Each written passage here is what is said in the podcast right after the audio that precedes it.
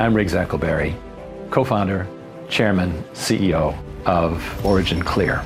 The government needs to continue to provide a lot of abundant clean water. But what happens to it after it's used, when it's dirty? Do you know that 80% of all sewage is never treated? It's just dumped. That leads to water scarcity, but it also leads to a lot of disease and pollution, the ocean turning into something horrible. At the same time, the cities and counties are not getting the funding they need to really treat the water. And so they can't keep up. The solution is let the people who use the water clean the water.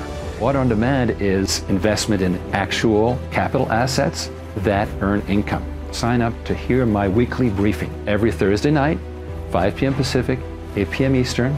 Just put oc.gold slash CEO in your browser, register for the briefing, and I look forward to hearing more from you. Welcome, everyone, to the CEO briefing. It's a pleasure to have you on board, and we're going to get right on it. Robert Baxter says, Let's go, Rangers. Right on, right on. And I'm actually mastering uh, clicking the things without restarting the video. So here we go. It is June 9th briefing number 163. Who'd have thunk? Um, and by the way, there were many more before that. I remember back in the day, we I used to do um, these little squawk box uh, phone calls for brokers. That's how it started. I would do a, a broker call back when we when there were brokers. Anyway, um, then you know, one fine day, about uh, three years ago now, um, we started doing the videos. I remember very well it was actually very interesting. And uh, Bob, thanks says thank you. Got connected with Ken today. Fantastic. Yeah, I mean Ken. Ken is uh, well, you know, Ken is the man who knows too much. That's that's the truth.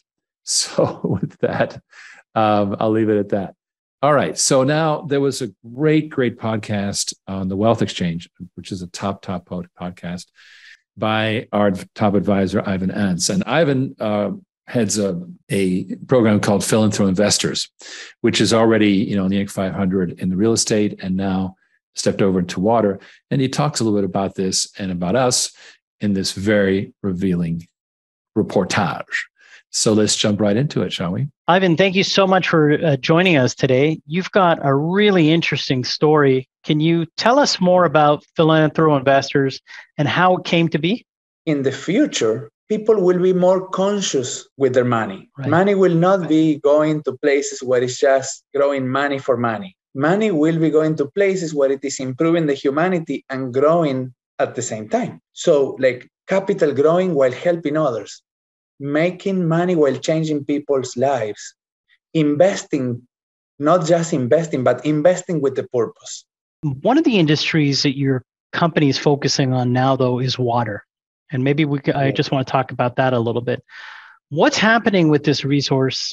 How is it affecting people and businesses around the world? Maybe tell our listeners a little bit about that.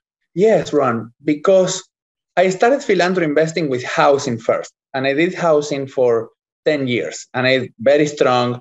The company that represents housing philanthropy investing is called Equity and Help, and it's an Inc. 500 company for three years in a row, and so on, established in Florida.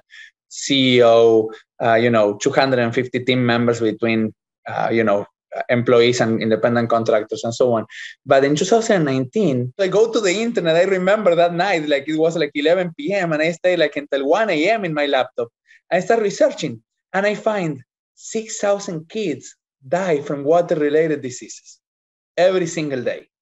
Wow. And 80% of the water is released untreated worldwide. 80% and 1%, only 1% of the water the US recycles. Only 1%. And the water structure is crumbling. And there, there is right now, in the next decade, will be 3 million jobs needed just in the water industry to be able to keep the infrastructure that is needed in order for us to have clean water and for the farming industry to have clean water and for the industrial industry to have clean water and for us to drink clean water. Three million jobs just in the US. Wow. And then the US needs a budget of 150 billion in order to be able to keep up with the need, the, the necessities for the water industry in the next 10 years. And the budget that the government, the US government has is only 40 billion. So we are missing 110 billion. So I start researching and I say, I need to find the most innovative because I love innovation. And if you research my companies, every single one of them is very innovative. Right. It's like, a, yes, it's very innovative. And I need to find the most innovative water company in the world. I need to find a founder that is a disruptor. I need to find the Elon Musk of water. And then I look and look and look. And I found it. it's kind of God sent it to me. One day I was on Facebook and I see um, briefing by CEO and founder for Origin Clear. Water is the new gold. And I say, oh my gosh. And I go to that webinar and I just discover this amazing entrepreneur, Mr. Riggs Eckelberry, creating the most disruptive company. But he's not only creating this most disruptive water company, he was creating the only water company's incubator worldwide. And it just blew me away. And I just get with him and I start learning more. And he tells me more about, and he says, we are launching this different, and, and that was at you know the beginning of 2020. Right. We are launching these different spin-offs. We are launching the most innovative water companies in the world. And the first company was Water on Demand. And I say, what is this Water on Demand? How is that? Well, he tells me, do you understand what happened with Tesla? How they disrupted the an energy, like, and with the car industry and the energy industry? Yes, I say, well, he tells me that is what we're going to do. That is Origin Clear. You see, like, Origin Clear is the motherhood of all these different spin-offs, like Tesla did with the car industry, like right. Tesla did with the solar industry, and then they went to the homes every place where energy is needed. And I say, okay, yes, tell me more. Well, Water on Demand is one of the spin offs. And Water on Demand is similar to how Netflix converted the movies and disrupt and, and you know got blockbuster to go bankrupt because they didn't innovate right right imagine imagine a waterflix imagine that residential in housing in, in self-sustainable housing developments uh, that has their own high water quality that do not depend on the city. And that they have their own water waterflix subscription right? Right. And imagine all this, these water companies worldwide with their own waterpreneurs that are certified by water on demand to receive funding and to create what they call water bank. And this water bank is financing the local what the, the local water companies that are manufacturing using the technology patented by Origin Clear to give the equipment necessary to that housing developments, farming industry, commercial industry, for everybody to don't depend on the city and have really high quality FDA approved water, even for the animals, if needed, you know?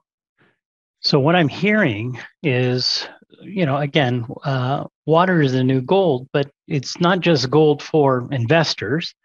It's actually gold for the users, right? It's an end for user product people.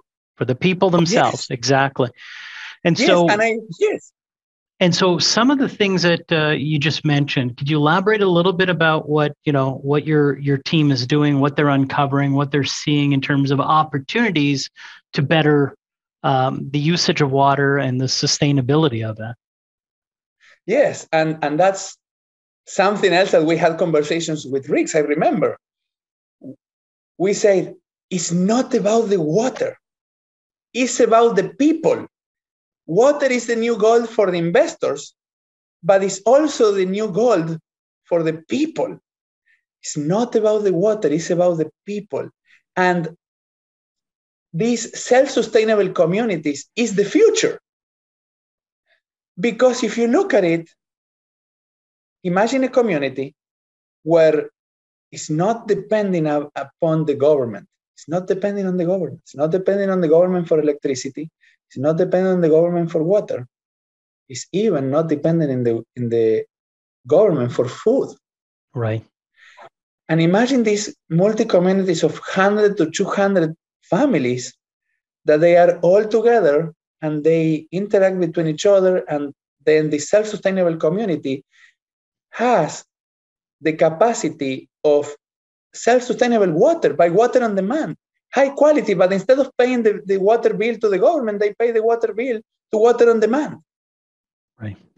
And now let's take it over to the side of the investor the side of the investor is very unique because you are very familiar with the crypto world right? Yes of course. Okay everybody's familiar with bitcoin. Do you know that in bitcoin you have multiple ways ways to invest? In crypto in general you can buy the bitcoin and you can hold the bitcoin. You can trade the bitcoin like be a trader and buy and sell and buy and sell and buy and sell right? Or you can mine the bitcoin and you can buy these mining machines and you can have a third party which is an outsourced service that basically holds your machine and controls your machine and make it produce and make sure that the electricity is there. Or you can have that machine at your home right? You can say and you can manage it yourself. But you're an investor. You don't have time to be managing that bitcoin machine. So that's bitcoin man- mining. So there is this third party third party companies that service these machines and what they produce they produce they produce certain amount of bitcoins and the, the managed service company gets a percentage of that profit and gives you another percentage of that profit, isn't right. it? Yep. Okay. So now that you have that Bitcoin mining machine, for hundred thousand dollars, normally you now buy like five of that machines if you want the powerful ones, right? Yeah. What you are what value are you adding to the world? You are adding more bitcoins, more digital currency. Is that right? Yes. Okay, so now imagine if with $100,000 you can buy a water on demand water recycling or water mining machine. That would be very valuable, I would think. Exactly. Now you're starting to get it, to get it because now you're adding to the world the most valuable asset and the most valuable resource that the world can have better water for all, for the Absolutely. people. Absolutely. We can survive as a species with less Bitcoin. We can survive even with a little less food at times, but water is that which sustains all life. This water mining machine is outsourced by Water on Demand. This machine, the, the Bitcoin mach- the Bitcoin machine will be there for two years max because then you need the technology changes and so on. But the water mining machine is there for 25 years or maybe more. And it's recycling water and water. And Water on Demand is sharing a profit with the water philanthropy investor that is supporting that cause in the planet, which is the water for people. It's not just about the water, it's about the people. Well, that's a short clip from that podcast, but I thought you would enjoy it because I think Ivan does a great job of breaking it down. And I, I love that Bitcoin analogy in the sense that, you know, Bitcoin mining is um, is something that uh, essentially mines Bitcoin, and here you know uh, mining water. That's kind of cool concept. So I really appreciate uh, Ivan, and, clearly he gets it. He understands what water on demand is all about. And um, in fact, uh, this week, um, Philanthro Investors hosted uh, a group of 109 investors um, presented to by the president of Philanthro Investors, Wendy Rios. So we're very pleased uh, at the continuing hard work of the Philanthro Investor team. He says Ivan is a very enthusiastic and positive positive influencer. He's cool. That is for sure. Well, he's not only enthusiastic. I think that you know he's obviously he you know very uh, use a long word perspicacious. He's he's got perspicacity. He he uh, understands things, which is super cool. Wow, that was a twenty five cent word. All right. So, with that, I'm going to jump into an article that was just published through the efforts of our PR agency, Finance Digest. Um, and they wanted to know about uh, how intuition plays a part of this. This is kind of one of these human human interest stories. Uh, so let's see what what they had to uh, report. So um, they were looking for what about intuition? What part of that is it? Is it? And um, you know, really, what it's about is um, how do you get the smoke signals? You know, I, I know I get, and other CEOs get it, just a huge amount of data just flowing across, flowing across. And how can you just sort of get those little little indications that something that you can pull the string on and uh, and maybe you know find out what's really going on. So that's in this article it's about the intuition. And um, of course you know data is vital um, but you know the the fact is is that as i said here the truth about business is that it's a continuous creation and you have to recognize new trends. Um, and pattern recognition is one thing like i see what's happening but then you actually have to make it a business decision um, and I tell the story about this thing that happened early on when we were still in the algae industry, and um, we made our first first big sale of a, of a an algae um, processing algae harvesting system. It was a million dollar sale. It was a big deal, and um, all of a sudden we had this really tough guy, and um, even though the machine had already been commissioned and approved in LA before it was shipped to, um, to Australia, he said, you know, we're going to uh, ask for our money back, and and they were even stealing our our patents, and so we went all out. And um, I was told not to do it. And what's crazy is that um, the CEO Andrew, to this day, is a Facebook friend and uh, very cordial. He came and visited the um, our site, and it really, you know, made the point to me that um, again, that was an intuitive thing that really was telling me, oh my God.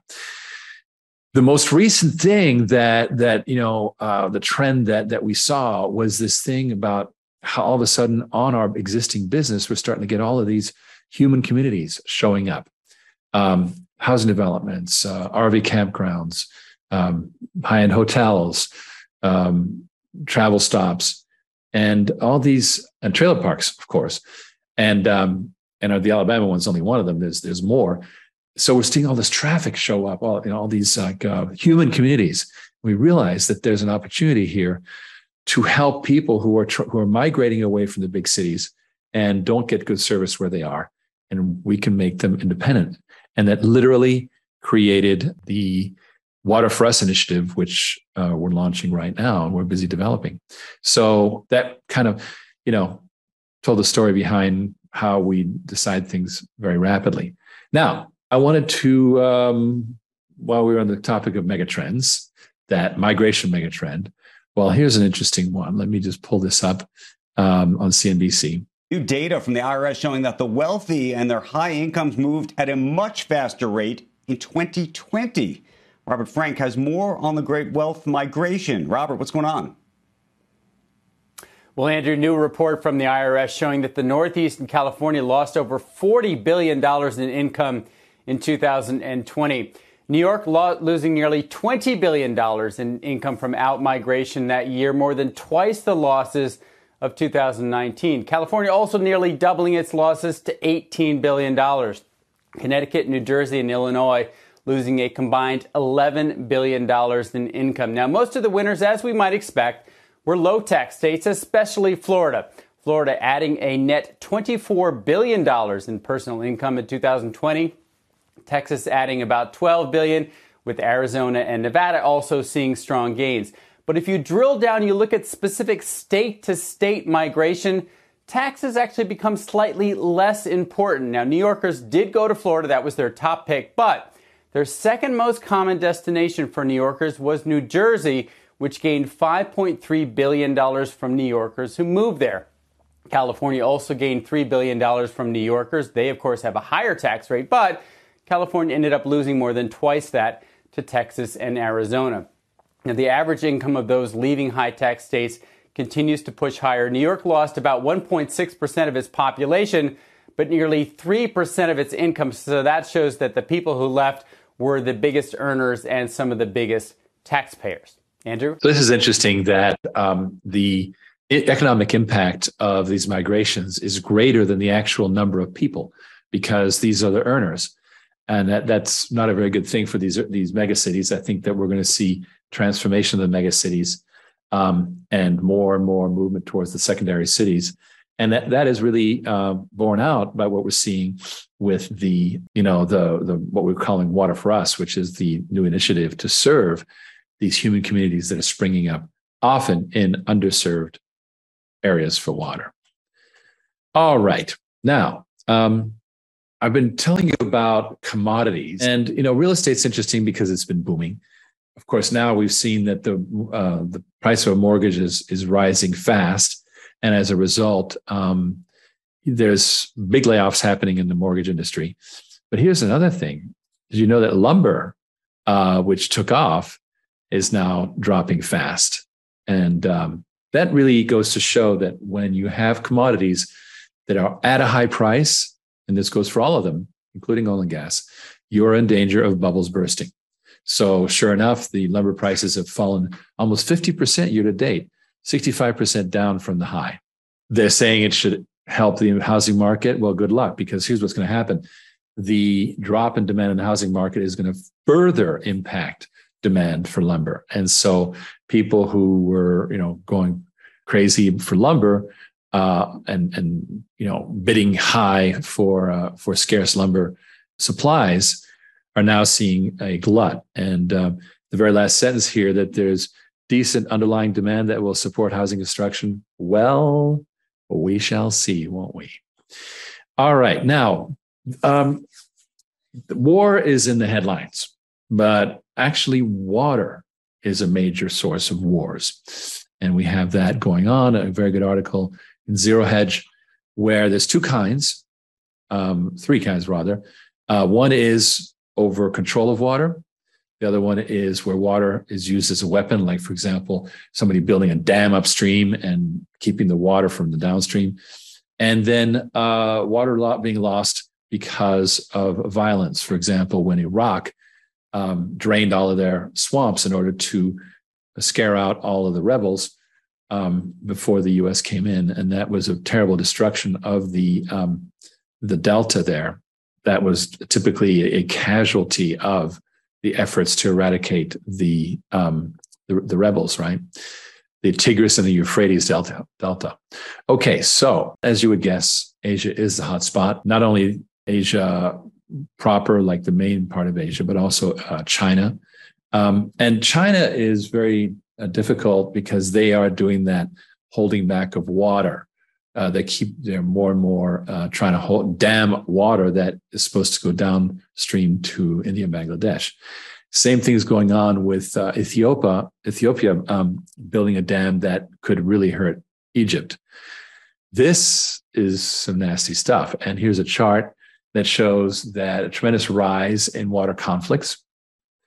Um, and what that says really is that that water is in a scarce situation, right? That that scarcity breeds conflict.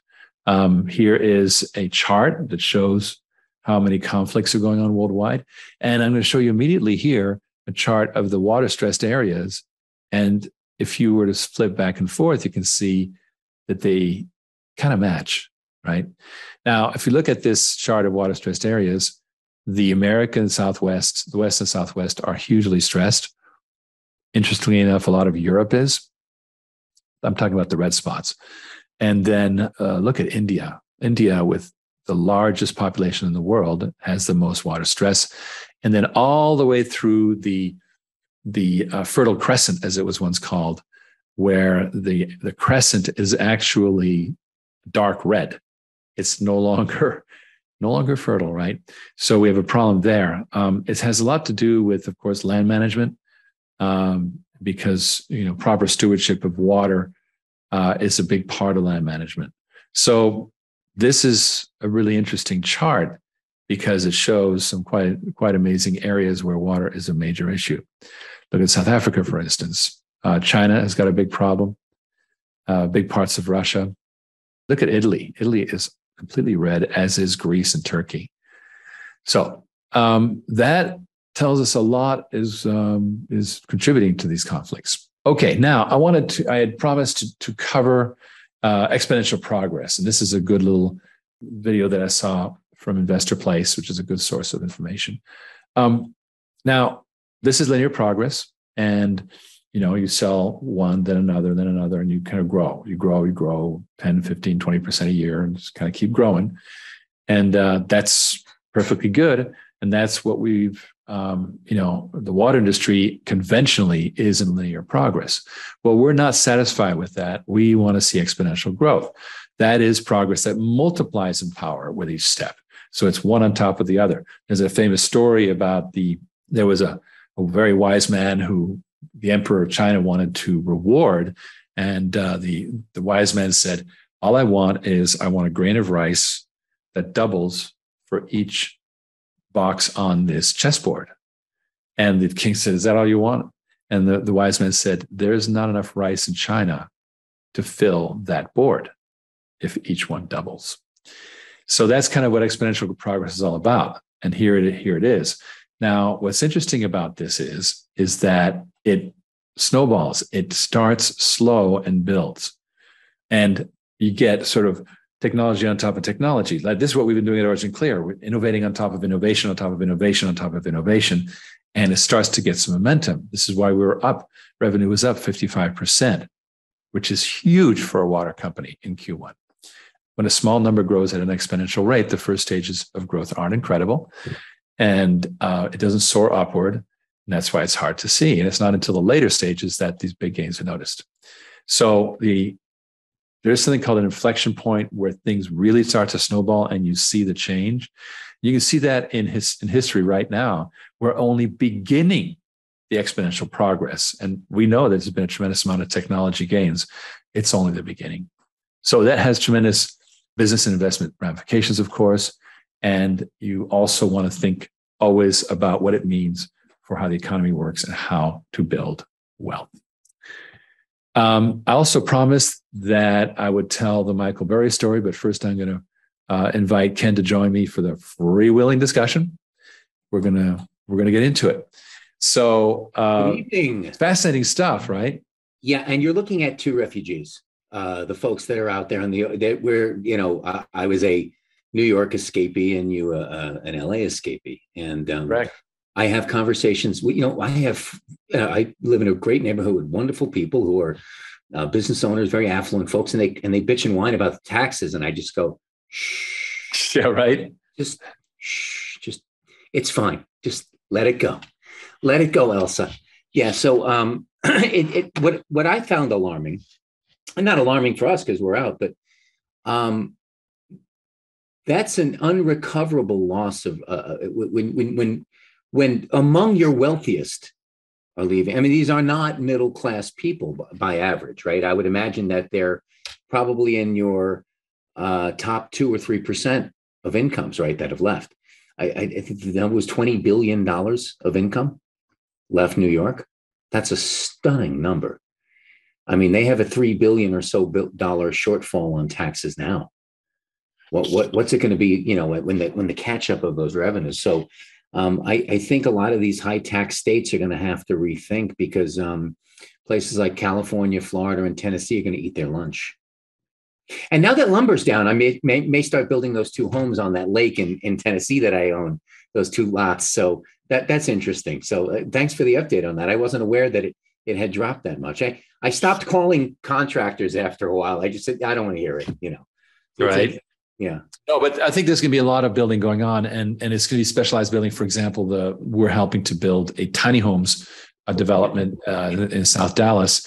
Um, and that's going to be a very good model uh, because here's what's going to happen especially when cities get hollowed out you you you end up with poor populations more homelessness et cetera and they got to take care of people. And so that's when these special projects you, you're no longer you know, we had the projects in Manhattan. Well, those, we're not going to get those anymore. It's going to be no tracks. It's going to be housing tracks. You mean the great? You mean the Great Society type stuff, right? Yeah. Well, the stuff even before that. Remember uh, okay. wartime special projects? Oh, right, right, sure. I mean, the entirety of Levittown. Levittown yeah. was built. Levittown, Long Island, was built post-war to house all the home, all the homecoming soldiers. Right, it was an entire community of these little, you know, little homes. Um, yeah, they they really were. They were, you know, the little checkerboards, right? Um, so the um, as you mentioned, the slowdown in in new construction will depress prices even further on the building side. I think this represents an absolutely extraordinary opportunity for water for us, and here's why: builders aren't going to really be able to make. They're going to be building homes to just stay busy and keep even and keep and make their payrolls. Right? They're not going to be earning money. Uh, they're not going to be making a lot of money uh, in these depressed times because it's going to be slim pickings. I believe that water for us communities, completely independent communities with water and so on and so forth, will carry significant premiums. By the way, who's moving? Relatively rich guys, right? Right. Exactly. You know, like that. Like I was talking about that. That you know that big community I wanted to work on, and and and, that's going to be upper upper echelon uh, earners. That's going to be you know fairly fairly affluent people. So um, I, I think the water for us um, as a for builders, I think it could be an absolute boon for them, and and what a great way to really get out the message because I think that they could be the best carriers of our message. You know what I mean? Because they'll be it'll be very self promoting. Gene Tully says, Ken, fellow ex New Yorker, remember how Mario Cuomo drove so much business out of New York when he was governor? You know, he was a master at that. No, he told me, he told me he didn't want me there anymore. I went, okay. Okay. Mario Cuomo said, if you're this, this, this we don't want you. I said, okay, bye. Right. Um, I was going to tell the Michael Burry story because uh, I can't tell you how many people go, oh, yeah, water. That's the big short. At the end of the big short, Michael Burry is going to go into water. Well, Michael Burry did go into water. And what he found was the existing legacy world of centralized water was so political, he became disgusted. Right. And he bailed and he went into uh, farms, uh, agricultural, which is indirect use of water. And he did very well. I mean, he's doing extremely well. But here's the thing is that, um, and that's the problem with centralized water. It's so tied up with the politics and the big, big water companies and the municipal bonds and so forth Mm-hmm. Whereas decentralized water democratizes the whole thing. And I, I, I kind of think that if Michael Burry had stepped into water on demand, he would have been, I like this. That might have been good for us too. I'm thinking. I, I, eh, Michael Burry, you know, but tell him I'll return his call. Um, him, him and Elon Musk. Um, well, Elon's been calling. I'm on with Elon right now. I can't take Michael's call. I'm on with Elon. Um, so the what uh, I had a conversation today with um, actually, um, it was a couple of uh, philanthro investor uh, folks. Um, uh, it, it, ended up being more than one person, uh, but they immediately said, "So you're doing this in in the cities in the municipalities?" I said, "Negative," and he said, "Why?" I said, "Simple. Um, you could take a three month project and make it take five years that way. Besides, there's so many layers of bureaucracy, and then you get to the bad stuff, which is the nepotism." Right? You know, you spend two years bidding a job you know, wining and dining, right? And then he goes, "Yeah, I gave it to my cousin." Or my friend, or, or something like that. Or the lobbying big water company, right? Or the or, or the guy, right? Or the guy who took me to the, you know, to the fancier restaurant, right? Exactly right. Madison Square Garden, exactly. Yeah. For those uh those hockey games. Sure. They, they used to take me there. You know, the, the bankers used to take me to there. And I was asked, I was going to ask Gene Tully if he watched my Penguins beat the Rangers a couple weeks ago. I didn't know if he caught that game, but we'll talk about it another time, Gene. So, um, really, what's going on here is uh, yes, reports yes. So, um, just quick update about what's happening on the the front. I was yesterday. I showed some pieces of the institutional uh, pitch deck that is now close to done. Tomorrow, we will be finalizing the five year forecast of all of these spinoffs mm-hmm. as to how they are going to break out. And um, I was going to quickly um, show those two graphs that I was uh, that, that I made the other day to kind of illustrate where it's going. And here it is. So this was our old model, which everybody knows it was long term, highly dilutive. We kept packing more value in, packing more value in, mm-hmm. and we ended up with all this stuff. We're kind of like uh, almost uh, obese with value. But the problem with that is many things get neglected because you can only the attic is full, right? Your attic is stuffed. Exactly. Right. So now the new model is take these and export them right. and do it in series so that you can focus fully on one at a time. Now, mm-hmm. what does this do to OriginClear? Well, of course, every single one of these properties, cons- the revenue and assets consolidate into OriginClear. Um, as long as we're a majority holder, it's 100% consolidation. And even when it goes to a large minority holding, it's still considerable. And so you end up with OriginClear having a tremendous amount of value. But the, the reason why we can do this has to do with one important factor, and that is the rise of the Regulation A offering. Because, um, and Knightscope uh, really showed us that there's a robotics um, startup that was done through yep. StartEngine, and they raised over $100 million in unaccredited funding. Right. Right. And thousands and thousands and thousands of investors, right? It's so healthy. It's it's yeah. so democratic. It's really so, good. And and and they and of course, you create demand for the product in the process. It's really a smart way to go. And so Elon Musk said that there were three guys that saved Tesla. Yeah. If it weren't for the right, you know, in other words, the, the bench was so net was so shallow, right? He faced disaster. So with a wide investor base, of course, things like and we that. have a similar story ourselves. You, you and I were talking about that today. That back in um, you know 2018, 2019, 2020, um, when really we were uh, we were strung out on experimentation, and um, and Right. then our investors came to the rescue, and we did the right thing by them. The people who stuck with us, uh, I believe, are happy. Um, but now we have all that value that we paid so dearly for Mhm. in terms of dilution, in terms of blood and treasure, right? the gray hair you can't see. And uh, but here's here's what's So I kept mine so they can see it here. There you go. There you go. Um, what's the beautiful thing is is that we can focus on one at a time, and the rest keep on trucking. Modular Water just had a 1.5 million dollar month of May in booked orders. Right. That used to be more than the entirety of the company did in a quarter. So, and this three people. This is a three person division. But isn't that isn't that more than they did last year? Okay, so they did. um Yeah, no, no question. It is. Yeah, absolutely. It's more But- than they did the entirety of last year. But how things have changed. So it's a beautiful thing because modular water is standardized. It's not these make them by hand. And so because it's standardized, we can ramp it up. And um, yes, last week I showed that video of the visit to House and Polytank, our partner there, with whom we're finalizing a very close and, and um, preferential partnership. We give them uh, our business and they don't circumvent us, which is great.